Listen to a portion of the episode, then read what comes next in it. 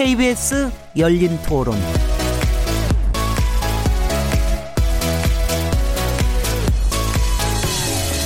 안녕하세요. 묻는다, 듣는다, 통한다. KBS 열린 토론 진행자 시민 김진혜입니다.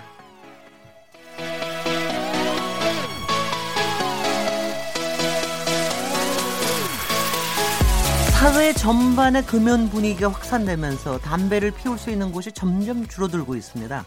최근 김포, 김해, 제주 등 14개 공항의 국내선 실내 흡연실이 단계적으로 폐쇄될 것으로 알려지면서 논란이 일고 있는데요. 흡연 구역을 무조건 없애는 금연 정책 이대로 괜찮은 걸까요? 일각에서는 풍선 효과를 우려하는 목소리도 나옵니다.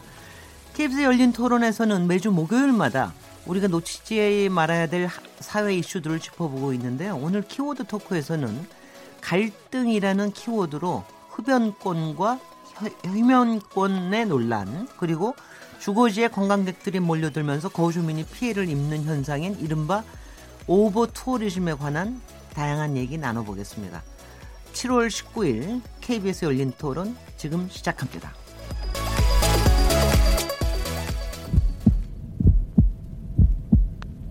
살아 있습니다. 토론이 살아 있습니다.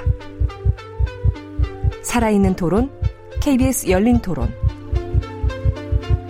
토론은 라디오가 진짜입니다. 진짜 토론, KBS 열린 토론. KBS 열린 토론. 청취자 여러분께서 토론에 참여하실 수 있는 방법 안내해 드리겠습니다. 오늘 키워드 토크 코너에서는 갈등에 대해서 얘기를 나눌 예정인데요.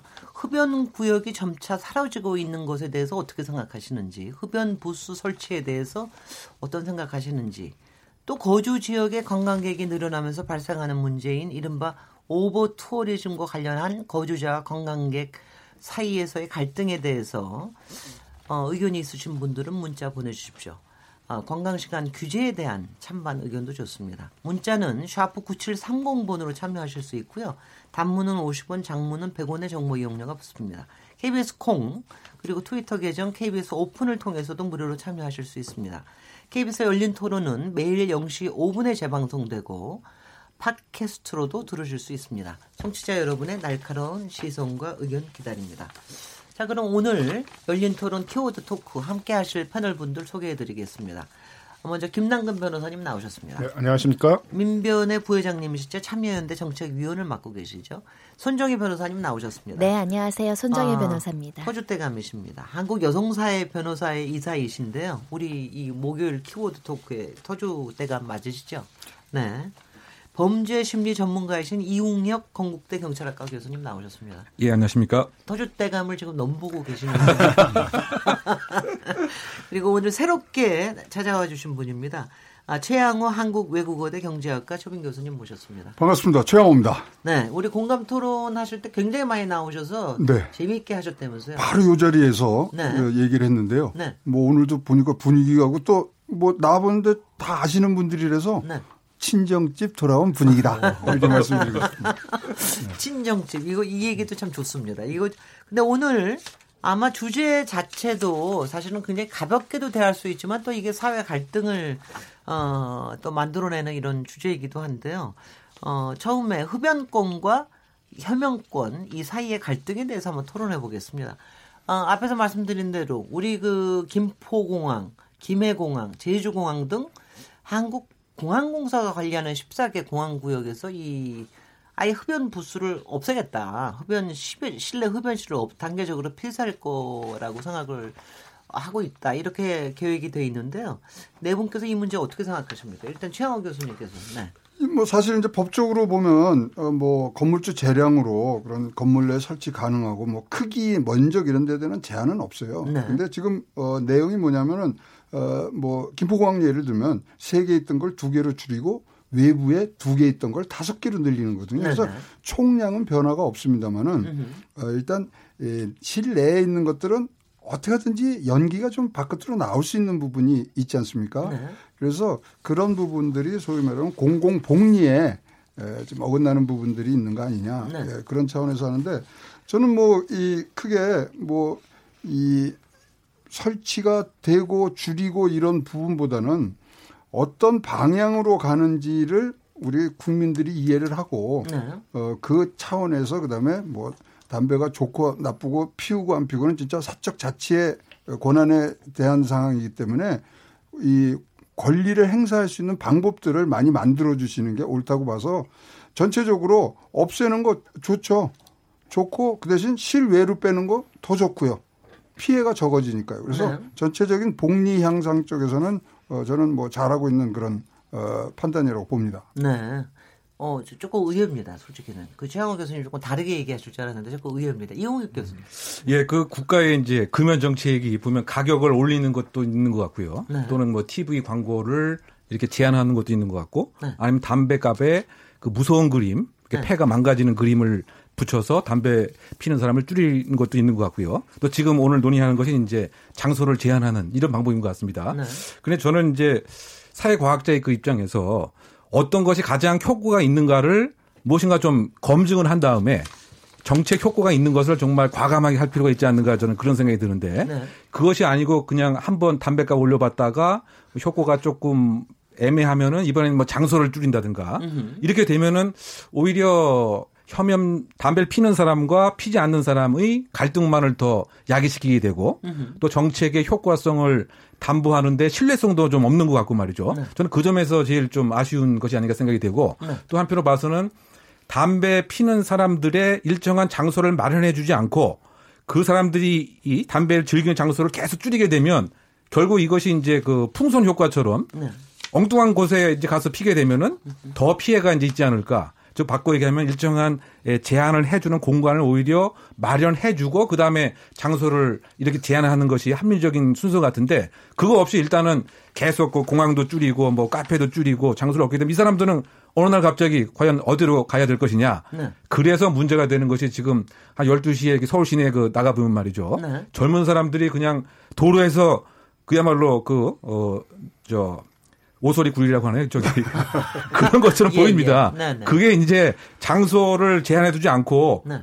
예, 실내에서 못 핀다 이러다 보니까 네. 그냥 그 옆에서 길거리 그 나무 밑에서 피기도 하고요. 네. 근데 이것이 그야말로 한 수십 명이 이렇게 있다 보니까 마치 화재 발생한 거 아니냐 이런 위험성도 어, 느끼게 됩니다. 네. 그래서 어떤 정책의 조금 그 조정, 코디네이션, 효과성 담보, 과학적 접근 네. 좀 그런 것을 담배 예? 금연 정책에 좀 예, 강조하고 좀 보완했으면 하는 개인적인 바람이죠. 어, 목소리 톤이 굉장히 올라가시는 아, 게 갑자기 사감이 좀 들어간 것 같은 그런 느낌이 좀 드는데 손정혜 변호사님. 이게 14개 국내선만 적용을 한다는데 저는 좀 우려돼요. 왜냐하면 저가 공항을 가보면 비행기 탈 때 라이터 못 가져가잖아요. 그러다 보니까 꼭 비행기 타기 전에 담배를 피셔야 되는 분들이 있더라고요. 왜냐하면 네. 비행기 안에서 담배 못 피니까요. 또 담배를 그 비행기라는 특수한 환경에서 꼭 피고 정리하고 들어가셔야 되는 분이 갑자기 흡연 부스를 설치를 금지하고 실내에서 못 피게 한다면 부작용이 그 길거리에서 필 것이 자명해 보인다. 그럼 길거리 흡연 문제와 이 무단 투기 문제, 꽁초의 무단 투기 문제에 대해서 대책이 있을까? 그러니까 한 없으면 또 없는 대로 피는 사람도 있을 것 같고요. 없으면 기어코 피는 사람들이 있을 텐데 이 공항 관리에 좀 문제점이 있을 수 있어서 전면 설치했던 거를 폐쇄한다. 약간 숨구멍은 열어 주셔야 되지 않을까. 예전에 뭐 연예인도 그렇고 뭐 유명한 사람이 공항장에 있다고 담, 비행기 안에서 담배 핀 전례가 있었거든요. 모두 아, 다 일종의 범법행위고? 예, 네. 그 처벌되는 사항인데 특수한 일부 사람들에 대한 배려는 좀 있어야 되지 않을까라는 생각도 해봅니다. 어, 그런 일도 있군요. 김남근 변호사님은 평생을 뭐 혐연가로 살아오시지 않았나요? 아니 뭐 네 네. 저도 뭐 네. 20대 초반까지는 담배를 피다가 네. 뭐 20대 말에 일찍 뭐 담배를 끊었습니다. 네. 그래서 뭐 이렇게 이게 굉장히 그렇게 불편한 것인지에 대해서 체감도는 뭐 제가 좀 떨어지긴 할 텐데요. 다만 이제 담배를 피는 것은 개인의 기호이긴 하지만 이제 개인의 건강을 해치는 것도 뭐 틀림없는 사실이거든요. 그래서 이제 그런 건강 보호, 건강 증진이라는 측면에서 어떤 규제도가 필요한 측면도 있고 또 이게 다른 사람한테도 또 피해를 줄 수 있는 거거든요. 그렇죠. 간접 흡연을 통해서. 그래서 정책적으로 보면 이제 실내에서의 굉장히 폐쇄적인 흡연실을 운영하는 것보다는 폐쇄적인 흡연실을 운영을 하게 되게 되면 담배 피는 사람도 굉장히 이제 답답하고 또 건강에 더안 좋을 수 있고요. 또 잘못하게 되면 연기가 새어나가서 간접 흡연 피해도 생길 수 있기 때문에 가능하면 실외에다가 흡연실을 만드는 것들이 이제 좋은 정책이죠. 근데 공항 같이 이제 굉장히 다중 이용 시설 같은 사람들이 많이 다니는 곳은 특히 이제 간접 흡연으로 피해를 줄 우려가 많으니까 실내 흡연실보다는 실외에다가 그런 것들을 마련하는 방식으로 해서 좀 분리하는 정책이 더 필요하지 않을까 생각이 듭니다. 네, 네 분들 의견이 여러 의견들이 있으신데요. 우리 시민들은 어떻게 생각하실지 한번 좀 시민들의 목소리를 들어보겠습니다. 먼저 담배 피우시는 흡연자분들의 목소리 한번 들어보시죠. 공항 같은 데는 많이 기다려야 되니까 흡연자 입장에서는 공항에 흡연실이 당연히 있어야 된다고 생각을 하고 그렇다고 뭐 비흡연자들한테 피해를 주는 게 아니라 외곽에 있기 때문에 상관이 없다고 생각을 하거든요. 제가 세금을 내고 국가에서 담배를 파는 건데 제가 숨어서 편다는 건 말이 안 되는 거고 뭐 흡연실 같은 걸 없애는 추세라고는 생각은 하지만 흡연자한테도 권리가 있는데 그걸 없앤다고 하는 거는 저는 아니라고 생각해요. 저는 흡연자고요. 공항에 흡연실 없는 건 반대예요. 금연 하는 건 되게 좋아요. 그리고 금연자들을 더 많이 위해주는 것도 좋긴 한데 그러면 적어도 흡연자들이 위한 공간이 제대로 마련이 되어야 된다고 생각을 하거든요. 그러니까 필 수 있는 공간에 재떨이를 만들어 준다던가 흡연실만 떡 만들어 놓고 환기 안 되놓고서 안 되는데 그럼 당연히 그 주변에서 사람들이 나와서 피게 되잖아요. 좀 너무한 것 같은데 지금도 흡연 구역이 되게 적잖아요. 담배를 팔면서 그런 것도 다 없애는지 좀 궁금하기도 하고 너무한 것 같아요. 필 공간이 너무 없어서 국가적으로도 아니면 사회 인식상 으로도 이제 점점 설 자리가 없어지고 있는데 그래도 애로사항을 좀 해결하기 위해서는 흡연 부스를 설치해서 윈윈할 수 있는 전략이라고 생각을 해요. 네. 어, 굉장히 심각하군요. 이번에는 비흡연자, 담배 피우지 않으시는 분들 목소리를 들어보겠습니다. 흡연할 수 있는 장소를 만들어주고 흡연자는 거기를 이용하도록 해야죠. 제 사무실이 강남역 근처인데 거기도 사실은 금연구역인데도 피는 분들도 계시고 지나갈 때 이제 그런 불쾌감이 있단 말이에요. 흡연실 없어지는 건 좀 산상하는 편입니다. 담배도 그게 재 같은 것도 많이 냄새도 심하잖아요. 그러니까 피고 나도 주변에 또 냄새가 퍼지기도 하고 그런 면에서 좀 위생적으로도 좋지 않은 것 같아가지고 없어지면 좀 더 깨끗한 공항이 되지 않을까 싶기도 하네요. 또 담배를 피지 않는 사람들의 건강하게 이제 공기를 마실 권리도 있기 때문에 흡연을 좀 안 하는 분위기로 많이 갔으면 좋겠다 이런 생각이 들어요. 얼마 전에도 공항 갔을 때 저희 남편이 이제 흡연 장소를 찾다가 못 찾아서 구석진 자리에서 몰래 폈더니 다른 사람들이 흡연 장소인 줄 알고 와서 피더라고요. 그래서 그런 흡연을 하는 사람 입장에서는 많이 불편할 것 같고 그런 사람들이 아무 데서나 몰래 몰래 필 수도 있고 그러면 결국은 또 그 피해를 비흡연자들이 또 볼 수도 있어서 차라리 하는 군데라도 지정을 해놓고 거기서 피게 하는 게 맞지 않나. 그래도 그 흡연실은 필요가 있지 않나 생각을 해요. 절대적으로 다 금연이 아닌 이상 술을 줄이더라도 최소한의 장소는 난 제공한다고 생각합니다. 음. 네. 네. 어, 굉장히 오히려 비흡연자들께서 훨씬 더 배려심이 더 흡연자에 대한 배려심이 더 많은 거 보, 그것도 있겠지만 또 하나는 혹시나 뭐가 잘못되면은 오히려 그 피해가 더 나빠질 수도 있다 이런 생각을 가지시는 것 같아요. 제가 보면은 그 저기 아마 이게 국내 공항이라서 뭐 저기 공항에 체류하는 시간이 얼마 안 되니까 괜찮지 않겠느냐 이러시는데 실제로는 뭐 아시다시피 저기 체크인 하는 시간도 있고 그렇기 때문에 사실 이게 없으면 흡연자들은 음. 분명히 뭔가 분출할 뭐를 뭐, 뭐 그렇죠. 생각을 할 가능성이 굉장히 클 것 같죠. 일단 티켓팅하고 네. 보안 거기를 검, 검사대를 지나가면 다시는 못 나오니까. 다시 못 나오죠. 못 나오니까 네, 그런데 이 참아야죠. 네. 왜냐하면 우리가 흡연권을 주장을 하려면 다른 사람의 권리를 침해하지 않는 범위 내에서 네. 우리가 흡연권을 주장해야 되는데 네. 어, 지금 이거는 분명히 지금 뭐 간접 흡연의 피해에 대해서는 모든 국민들이 잘 교육이 돼 있는 부분이기 때문에 네. 실외 지금 이거 줄이는 게 아니에요. 네. 실내에 있는 걸 실외로 빼는 거기 때문에 네. 어, 저는 뭐 그런 서로의 권리를 인정해주고 뭐 보호해주는 차원에서는 네. 저는 뭐 괜찮은 사안이라고 보여, 보여집니다. 그런데요, 저, 제가 또 보는 요새는 이제 이용익 교수님 네.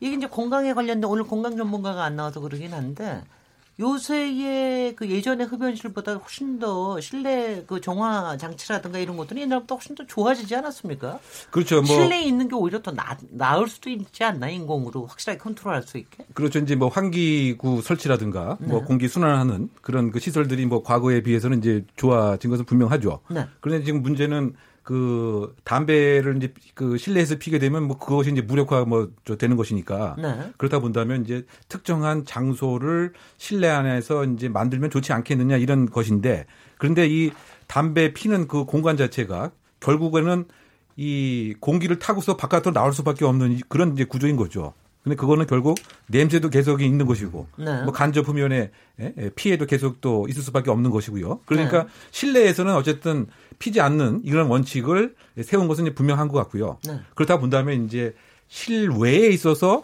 이 담배를 필 수 있는 공간을 어떻게 이제 마련을 해줘야 되느냐. 또는 마련했을 때 그 시설 규준은 적당한 것이냐 지금 뭐 서울 시내에 있는 것만은 봐도 어떤 지역 어떤 그 공간은 아예 폐쇄형으로 돼 있는 데도 있고요. 네. 어떤 데는 예, 공개에 대해서 야외형으로 돼 있는 곳이 있고 세 번째 유형은 그 중간 그 형태인데 암만 담배를 피는 사람이라고 하더라도 완전히 담배 연기 꽉 찬 이런 공간에서는 담배 피는 사람도 그거 싫어하거든요. 오소리구로 들어가기 싫죠. 그렇죠. 담배 피는 사람도 좀 쾌적한 상태에서. 담배를 피고 싶어 하는 네. 이런 그 아이러니 아닌 그 아이러니가 그 있기 때문에 과연 이제 그 흡연실의 설치 기준과 위치는 또 어떻게 정해야 되는 것이냐. 음흠. 이 부분에 있어서 아직 뭐 우리나라에서 정확하게 그 기준이 뭐 마련되어 있지는 않은 것 같고요. 저는 또 논리적으로 가장 좀 문제가 되는 것이 담배값을 올려서 세수가 증대됐을 때 꽤 많이 올렸죠. 전적으로 기여한 사람이 누구냐? 바로 흡연자들이라는 거죠. 아, 내가 이렇게 재정에도 기여했는데 네. 사실 흡연자가 기여하고 비흡연자는 아무런 기여도 하지 않았단 말이에요. 그런데 왜 나는 오히려 연간 4, 5조 더 낸답니다. 예, 오히려 난 그렇게 기여를 했음에도 불구하고 왜 이렇게 박해를 받느냐? 네. 이것은 절차적 공정성에 무엇인가 반한다. 네. 이런 심정적인 것도 사실 좀 문제가 있는 것이죠. 목소리 또 올라가셨어요. 아, 이제 담배를 안, 안 태우시니까 그런데 네. 실외 흡연실도 네. 가면은 송풍기, 뭐 공기 정화기 다 있어요. 네. 실외라 그래서 그냥 뻥 뚫린 게 아니고요. 아니, 거기도 여러 종류가 다 있더라고요. 아니 이거 이 네. 공항이나 이런 데들이 다 요새는 다 그렇게 만드는데 네. 저는 거기서 좀 아쉬운 건 뭐냐면 우리나라 법상이고 규칙상으로 뭐냐면 담배 회사가 네. 이런 흡연 시- 이 구역을 만들어 주는 게 법으로 금해돼 있어요. 금해 그러니까 예, 다 금지가 돼 있- 못하게 돼 있어요. 담배 회사가 자기네들을 홍보한다 그래서 네. 그런데 이런 것들이야말로 진짜 담배 회사에서 네. 져줄 수가 있거든요. 지금 아니, 담배 실에 우리 우리나라에서는 담배 회사를 해봤자 하나밖에 없 아니요. 외, 외국 아니, 회사들이 외국 많잖아요. 네, 네, 네. 그 우리나라 저 서울시만 해도 2010년도 초반에는 어, 길거리에 있는 게 한 670개 됐는데 네. 현재는 그게 1902, 아, 저 19,200개가 됐어요. 네, 네. 이렇게 늘어나고 있는데 그러면 재정적인 부분도 있고 여러 가지가 있기 때문에 아까 제안해 주신 대로 규격을 만들어서 음흠. 담배 회사에다 지금 좀 하라 그러면 이거 굉장히 좋은 아이디어면서 상생할 수 있거든요. 네. 그래서 이걸 꼭 이 지금 이제 세금 문제인데 그러면 세금이 누구한테 우리가 부과를 될 수 있냐면은 사실은 생산자한테 이것도 부과할 수 있는. 이게 이제 경제학적으로 하면 뭐 피구세니 뭐 이런 게 나오는데요. 네. 그런 식으로 해서 좀 넓혀놔서 공간을 늘릴 수 있는 방법들이 많은데 지금 사실 어뭐 흡연자나 비흡연자 이렇게 말씀을 들으면 우리나라 정책의 명확성과 방향성이 지금 좀 부족하기 때문에 음흠. 거기에 지금 뭐 논란이 좀 있는 것 같습니다. 네. 손종혜 변호사님. 그 이게 꼭 저기만의 문제가 아니라 공항만의 문제가 아니라 지금 사실 오피스들은 이제 완전히 실내에서는 아무도 못 피게 돼 있잖아요. 그리고 실내에서는 공항은 아니고 실내에서는 흡연실도 따로 못 만들게 돼 있죠 법적으로. 어, 그래서 다 일단은 같이 저 나, 네. 나가가지고 피는 거 금연? 구역으로 공공시설 지정이 되면은 안에 흡연 부스를 만들지 못하게 되어 있는 걸로 알고 있고요. 네. 문제는 또 이제 그것뿐만 아니라 회사 차원 정책에서 아예 회사 내에서 금연을 금지한다거나 네. 어, 금연 서약서를 받는다거나 그래서 그렇게 알고 있습니다. 네, 그래서 만약에 금연 서약을 어기게 됐을 때 뭐 취업 불이익이라든가 인사고과에 불이익을 주는 그러니까 금연을 요구하는 형태가 굉장히 세분화돼서 다양화되는 거죠. 장소만 금지하는 것이 아니라 음흠. 여러 가지 평점에도 반영을 한다던가 취업에도 반영을 한다던가 그런 여러 가지 요구 사항이 많아지니까 음흠. 사실 흡연자들이 좀 불편한 상황이 계속 초래되는 건 맞는 것 어, 근데 같습니다. 갑자기 얘기 듣고 있으니 이게 굉장히 위헌적 아니에요? 좀 김상근 변호사님. 아니 그 저 흡연을 하는 것 때문에 어, 취업권이나 아니면 승진에 관련된 거나 이런 거에 불이익을 받는다는 건 그건 위헌적인 거 아닙니까? 어떻습니까? 이제 흡연이라는 건 뭐 사생활의 영역이고 네. 뭐 기호이긴 하지만은 그, 그 흡연자 개인의 건강에도 문제가 되고요. 네. 그러니까 이제 세금을 많이 내주니까 국가에 기여하는 거 아니냐 그런데 또 그분들이 나이가 들면은 이제 또 그것 때문에 각종 질병에 시달리면서 이제 그렇죠. 각종 또 건강보험에 누를 많이 끼치고 전체적으로 그런 건강보험 재정이 이제 그 많이 손실을 주게 되잖아요. 그러니까 국가 전체적으로 보면 분명히 이제 그. 손실을 가져오는 것이 되는 거고 또 타인에게 뭐 간접 흡연 같은 경우로 또 피해를 줄 수가 있는 것이기 때문에 어쨌든 이게 권장해야 되는 건 아니란 말이에요. 그리고 도덕적으로도 이게 선악으로 만일 따진다 그러면 그렇게 또 좋은 행위는 아닌 거잖아요. 그러니까 일정 정도는 불편해야 되는 건 사실인 거죠. 그러니까 흡연자들을 위해서 흡연 부스를 많이 만들자. 이거는 사실은 좀 좋은 정책은 아닌 거죠. 어느 정도는 불편하게 본인이 이용하려고 하더라도 좀 굉장히 좀 먼 곳까지 이동을 해야 되고 좀 불편하게 하는 그런 것들은 이제 뭐 기본적인 정책 방향이 돼야 되는 게 아닌가 생각이 들고요. 뭐 그런 차원에서 이제 뭐 공공시설 내에서는 실내 말고 실외에다가 뭐 흡연실을 만들고 뭐 회사 같은 경우도 마찬가지로 그게 또 회사 차원에서 보게 되게 되면 분명히 그 흡연 때문에 자기 직원들이 건강이 나빠지고 그거에 따라 또 직원들 사이에 반목이 생기고 그러면은 이제 회사의 어떤 질서 유지나 회사의 어떤 운영에 있어서도 지장을 줄 수 있으니까 그런 차원에서 실내에서 하지 말고 불편하더라도 실외 밖에 나가서 이제 그 공간에서 하- 하도록 하는 거. 뭐 이런 것들은 저는 뭐 정상적인 그런 방식이지 그게 뭐 위헌까지 갈 문제는 아니라고 근데 생각합니다. 인사 네, 손정혜 고가에 변호사님. 손을 대는 네. 그 인사 고가에 불이익을 주면 그건 약간 취업 규칙의 불이익 변경이라든가 약간 음. 개인의 인권 너무 침해할 요소가 충분히 다분하다고 생각이 음. 들고요.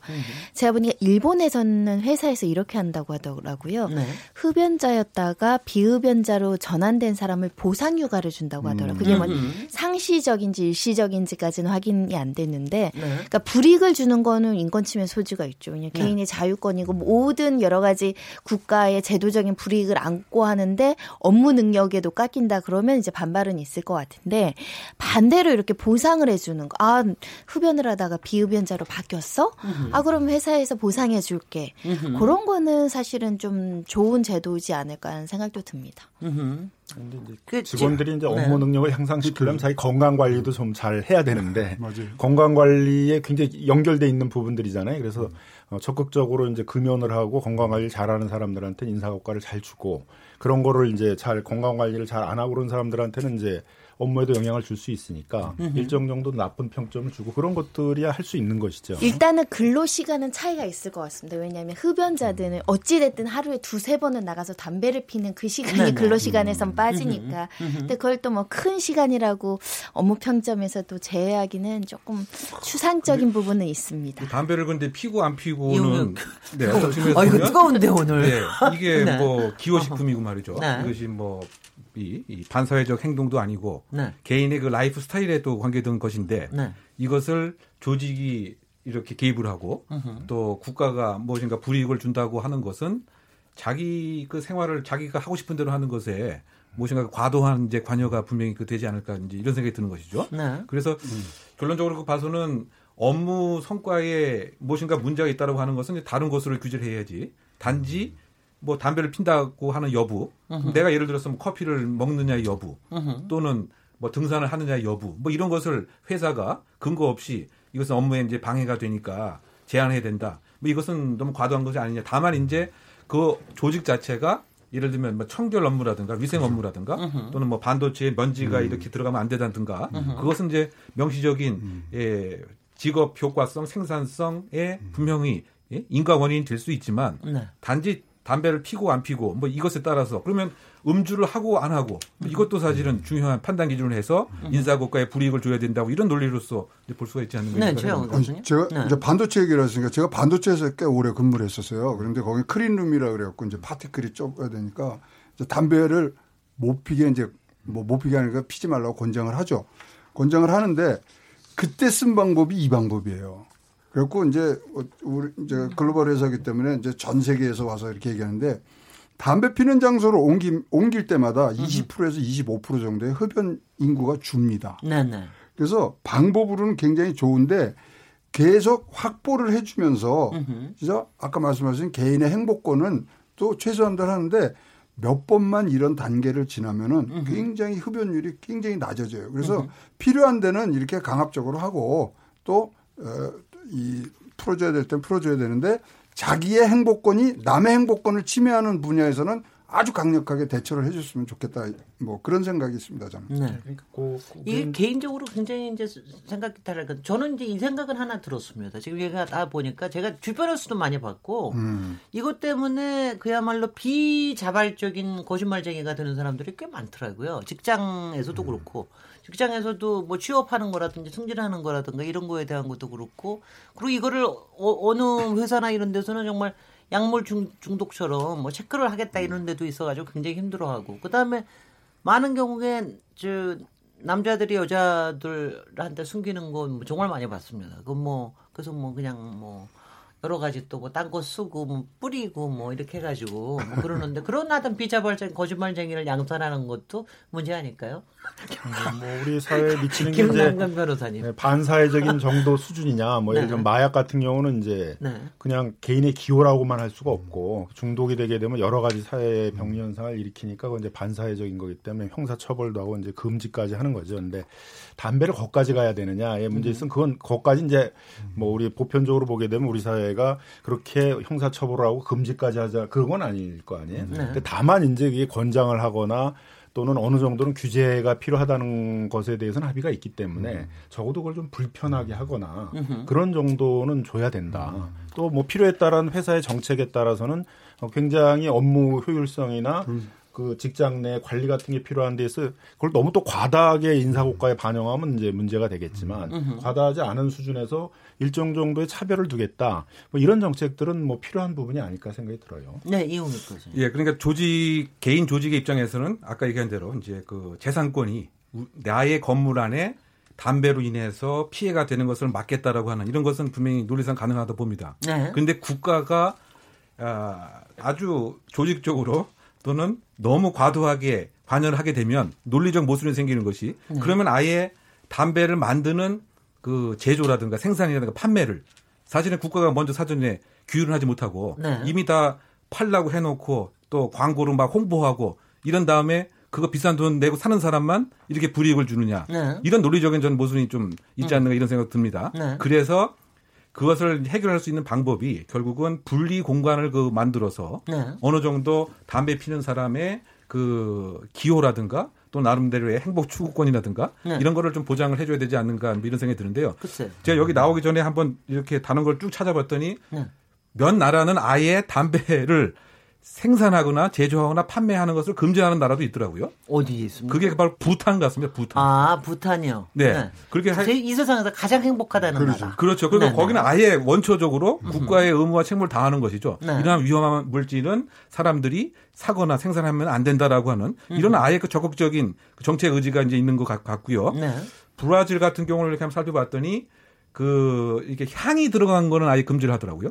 그러니까 박하 향이라든가 아하. 다른 이제 요즘에 여러 가지 담배 형, 형, 형의 그 냄새가 들어가는데 그건 아예 이제 제조 생산 판매를 이제 금지하고 네. 국가마다 이제 차이가 있는데 우리 이제 입장에서는 좀 뭔가 지금 담배에 대해서 세금도 올려놓고 막 그저 광고도 하고 또 이러는데 막상 그것을 비싼 돈 내고 산 사람은 저기 가서 펴라. 네.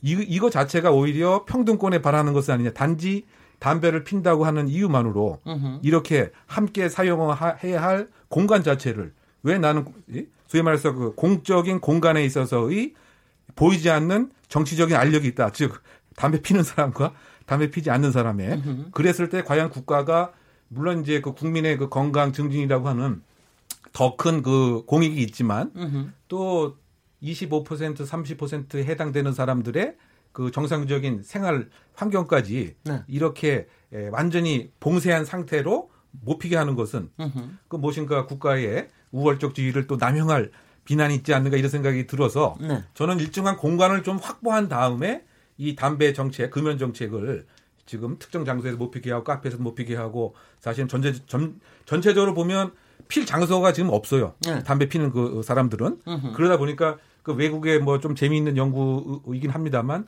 그러면 결국 피는 장소가 어디만 허용되느냐? 그야말로 우리 식으로 얘기하면 유흥 주점만 허용이 되는 거예요. 네. 그러다 보니까 오히려 음주 운전 사고가 급증하더라.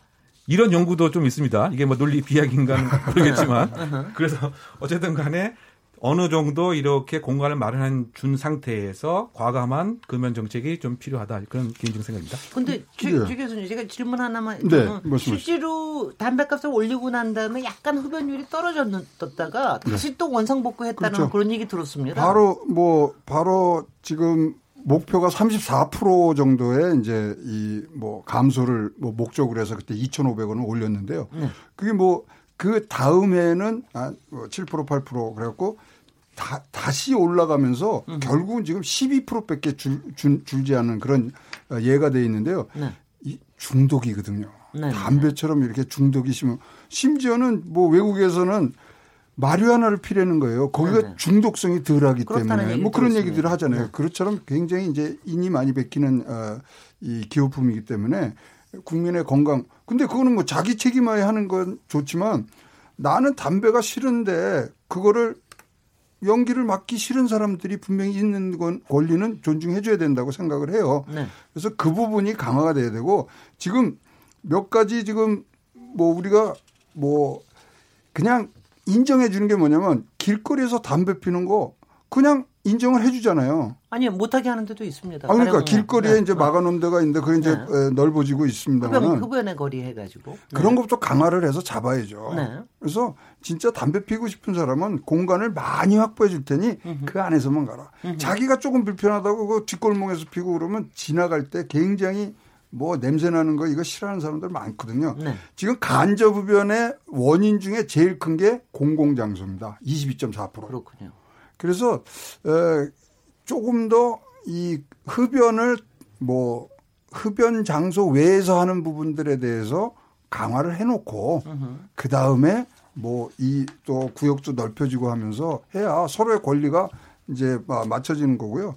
사실 17세기 때 독일에서는요 공공 장소에서 흡연을 못 하고요. 네. 공공 장소에서 흡연을 하면은 17세기 독일에서는 어떤 벌을 줬는지 아세요?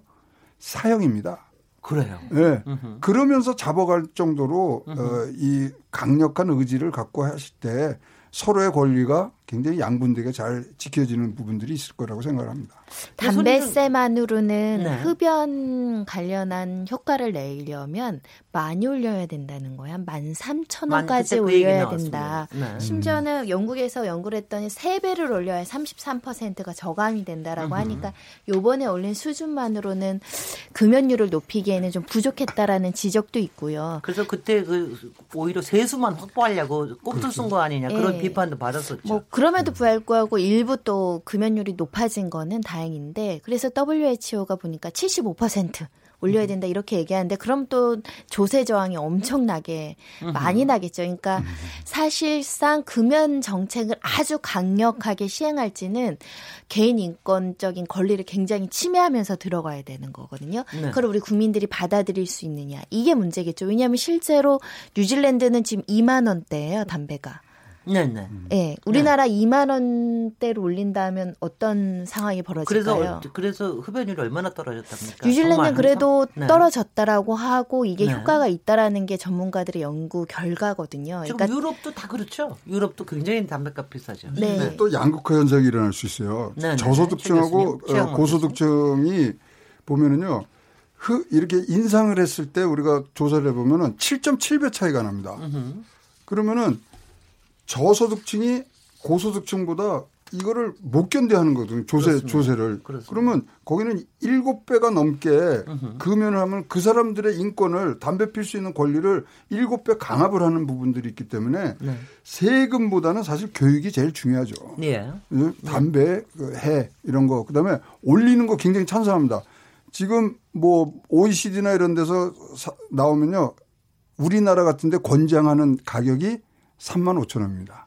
예. 그랬을 때 대한민국이 원하는 금연율을 갈 수 있다는 얘기들을 지금 해주고 있거든요. 네. 전 세계에 사실 뭐 어, 남자는 51% 근데 우리나라는 이제 남성분들은 한 47% 태시고 여성분들은 한 12% 태시는데 네. 전체적으로는 한뭐 반 이상이 지금 담배는 어, 태시고 있는 부분들이니까 일단은 정부가 네. 금연을 시킬 것이다. 네. 이 정책을 확실히 명확히 하고 그리고 뭐 거기에 맞는 것들을 이렇게 해야지 지금 이 정책의 선우가 조금 바뀐 것 같아요. 그래서 지금 헷갈립니다. 지금, 네, 여, 여하튼 요번에 저기 이렇게 공항에서 금연 저 흡연실 폐쇄하고 그러면은 흡연자 단체에서 헌법 소원하겠다고 그러던데 헌법 소원으로 만약 간다 그러면은 어떤 과정 어떤 과정을 밟게 될까요? 네, 우리 이제 헌법재판소에서 뭐 유명한 이제 결정이 한 번 있었죠. 그 2004년도에. 네. 그래서 보통 이제 우리 기본권에 대해서는 서로 우열이 있다고 보질 않는데 거의 유일하게 이제 흡연권은 개인의 사생활, 행복 추구의 권리에서 나오는 것이지만 혐연권, 담배 피는 걸 싫어할 권리는 사생활의 자유뿐만이 아니라 생명권에서 나오는 거기 때문에 아. 혐연권이 흡연권보다 훨씬 위에 있는 권리다 이렇게 아? 헌법재판소가 했어요. 굉장히 좀 이례적인 방식의 그 논리죠. 사안이 사안이 뭐, 뭐 무슨 사안 가지고 국민건강증진법에 의해서 이제 지금보다는 좀 낮은 수준의 이제 규제를 시작한 거죠. 아, 그래서 이제 금연구역을 네네. 만들고 이제 그런- 거에. 대한 네네. 이제 어, 헌법 재판이었었었는데요. 그래서 흡연권은 혐연권을 침해하지 않는 한도 내에서만 보호될 수 있다. 이런 결정을 했어요. 네. 그래서 어. 그 국민건강증진법에 의해서 이렇게 금연구역 만들고 음흠. 그 담배 파는 것 같은 거 규제하고 하는 것들이 이제 합헌이다라는 결정을 했거든요. 네. 근데 이제 국민건강증진법이 더 강화됐잖아요. 이제 네. 아예 그냥 공공기관 시설 이런 데서는 통, 통째로 이제. 금연구역으로 만든다 그러니까 또 이제 헌법 소원이 나, 나왔죠. 네, 네. 너- 그거보다 훨씬 더 2004년보다 훨씬 더 심한 규제를 하니까 으흠. 10년 후에 또 나왔는데 그래도 그, 그, 그 부분들이 이제 합헌이다. 네. 이렇게 이제 보고 있어서 네. 우리 이제 헌법재판소의 시각에서는 이제 그 그렇네요. 그 흡연권에 대해서는 이제 상당히 강한 규제를 할 수 있다. 이제 이런 시각을 이제 보여주고 있는 것이죠. 음흠. 이용혁 교수님도 고개를 끄덕이고 계시는데. 네, 그런데 이제 이게 문제가 되는 것이 아까 최 교수님 잠깐 이제 언급을 하신 부분인 것 같은데 국가에서 금연 정책으로 나간다라고 하면 그러면 지금 우리가 논의하고 있는 흡연 실을 확보해 주는 것도 말이 안 되는 거죠. 그러면 흡연 실을 확보해 줄 필요가 없는 거죠. 네. 그것도 아예 그냥 다 철저하게 이제 제지를 한다든가. 네. 그리고 지금 그 한 의원이 저 어, 입안했던 그 내용도 그런 문제 같습니다. 예를 들면 간접 후연의 그 문제 때문에 흡연 실을 만드는 것에 예산적인 증언을 해줘야 되겠다라고 했는데, 네. 근데 국가의 기본 정책이 원래가 금연이라고 하면 음흠. 금연을 해놓고 또 국가가 또 흡연실을 만들어 주는 만들어주는 것도. 아니, 근데 그거는 이게 또 앞뒤가 좀 맞나요? 아니, 그건 이제 앞뒤가 맞는 건데요. 네. 흡연실은 흡연자를 위해서 만드는 게 아니라 네. 비흡연자가 피해를 안 보게 하기 위해서 만드는. 거거든요. 그렇죠. 점진적으로 가야 되겠죠. 점진적으로. 네, 그러니까 그 실내에 흡연실을 안 두고 실외에 두고 이런 것도 이제 다 비흡연자를 보호하기 위한 거니까 네. 그런 비흡연자 아, 보호를 그 논리- 위해서 흡연실을 논리적으로는 그럴 수가 수, 그럴 수 있겠습니다. 있는데 네. 지금 이제 그 7월 1일부터인가요? 이제 흡연 카페 자체를 예를 들면 70제곱미터 이상이 되면 네. 국민증진법의 그 시행 규칙이 바뀌어서 예, 흡연 카페가 다 이제 금연 카페로 바뀌도록 만들었단 말이죠. 네네. 국가가 네. 그리고 심지어 작은 그 카페 같은 경우에도 이제 내년 1월 1일부터는 다 다, 다 금, 금. 예, 금연으로 바뀌게 됩니다. 네. 그럼 이제 국가의 정책이 네. 지금 이제 이런 금연 정책이라고 하는 이런 하나의 함의점인 것 같은데 네. 한쪽은 금연을 해놓고 또 한쪽에서는 예산을 지원하면서 흡연실을 이제 그 만들어야 된다고 하는 것이 음흠. 저는 이제 논리가 이제 좀 안 맞는 것이 아닌가 이제 그런 이제 생각인 것 같은데 어쨌든 간에 지금 이 이것도 이제 직업 선택의 뭐 자유가 분명히 있는 것인데 실질적으로는 이 그 흡연 카페를 에, 문 닫아라, 닫아라. 이렇게 정부가 또 하는 꼴이 아니냐 네. 이런 지금 비난이 좀 있는 것 같아요. 그리고 네. 또 다른 경우에 있어서 적어도 2년 3년의 계도 기간이 충분했는데 지금 불과 뭐 6개월 만에 네. 업종 변경을 하라고 하는 것과 같은 메시지이기 때문에 이것은 너무 정부가 너무 한 것은 아니냐. 네. 그래서 또 이 부분에 대해서도 한번 소송을 하겠다고 이제 이런 그 흡연 카페 그 대표들이 또 이렇게 주의 주장을 하고 있는 이제 이런 상황이니까 요, 요, 요거는 저, 좀 저, 이제 저, 저, 제가 한 가지 이렇게 다 하네요. 흡연 카페가 뭡니까? 흡연하러 가는 카페입니까? 뭐 하는 데입니까? 그러니까 이제 네. 흡연이 가능한 카페인가요? 간단히 얘기하면 네. 우리 가게에서는 차도 마시고 네. 담배도 마음껏 필 수 있다. 네. 그런데 이게 왜냐하면 그 업종 자체를 네. 소위 그 식품 자동 판매 업으로 이제 영업 신고를 기업. 이제 예. 음흠. 자- 식품 자동 판매기를 식품 운영하는 자동 판매 기업. 아니 쉽게 말씀드리면요 자판기밖에 없어요. 아, 그렇죠. 자판기밖에 없는. 그러니까 네, 거기서는 네, 이제 네, 네, 테이블을 네. 놓고서 네. 거기서 꺼내서 이렇게 네, 네, 알겠습니다. 예, 이제 그런 네, 그 네. 장소도 이제는 허용하지 않겠다는 이제 취지입니다. 그 정부의 네. 그 입장 자체가. 네. 그러니까 이제 그 담배를 피는 사람들의 그 입장에서는 아니 마지막 그러니까 한 2년 전에 그 당구장하고 그 다음에 그 스크린 골프장이 담배 피는 사람들의 최후의 보루였다 이렇게 얘기가 있었습니다. 네네, 그 기억납니다. 그 기사. 아니, 요-. 요거는 잠깐 이제 그, 그 배경을 좀 이해를 해야 되는데요. 네, 김남근 변호사. 그러니까 흡연 카페는 흡연하는 사람만 들어온다 그럼 문제가 없는데 흡연 카페라고 해서 흡연하는 사람만 들어오는 게 아니잖아요. 다 흡연하는 사람 안 하는 사람 다 들어오는데 그 전체가 흡연하는 장소가 되니까. 다중 이용 시설이 되면 여러 사람들이 어울린가 되면 흡연하는 구역과 그 금연 구역을 나눠야 되거든요. 네. 근데 그거를 이제 그 자판기만 운영한다 우리는 무슨 컵라면이라든가 무슨 음흠. 과자나 이런 것만 하는 것이다라고 그렇게 편법적으로 허가를 내서 음흠. 흡연 카페를 만들었던 거예요. 그러니까 그런 편법적인 방식이 확산되는 걸 막기 위해서 음. 그런 식의 것에 대해서도 그 금연기업을 두도록 흡연만 흡- 흡연을 전면적으로 허용하지 못하도록 하는 이제 그런 조치를 취하는 거거든요. 네. 그, 지금 손정희 변호사님이 너무나 아, 저- 아니요, 아주- 제가 아주 너무 궁금해서 이걸. 봤더니 정말 이 네. 흡연자들을 위해서 카페를 열어서 프랜차이즈 형식으로 가맹점을 받는 업주들도 계시네요. 이분들한테는 만약에 흡연 카페 완전 전면 금지하겠다라고 한다면 회사에는 큰 타격을 입을 것 같고요. 네. 그래서 지금 뭐 소송 얘기까지 나오는데 문제가 이제 편법이 문제인지 아니면 이 카페 공중 이용 시설에서 금연 을 하는 게 아니라 흡연을 허락한 것인지 이제 정책적으로 전면 금지시킬 것인지.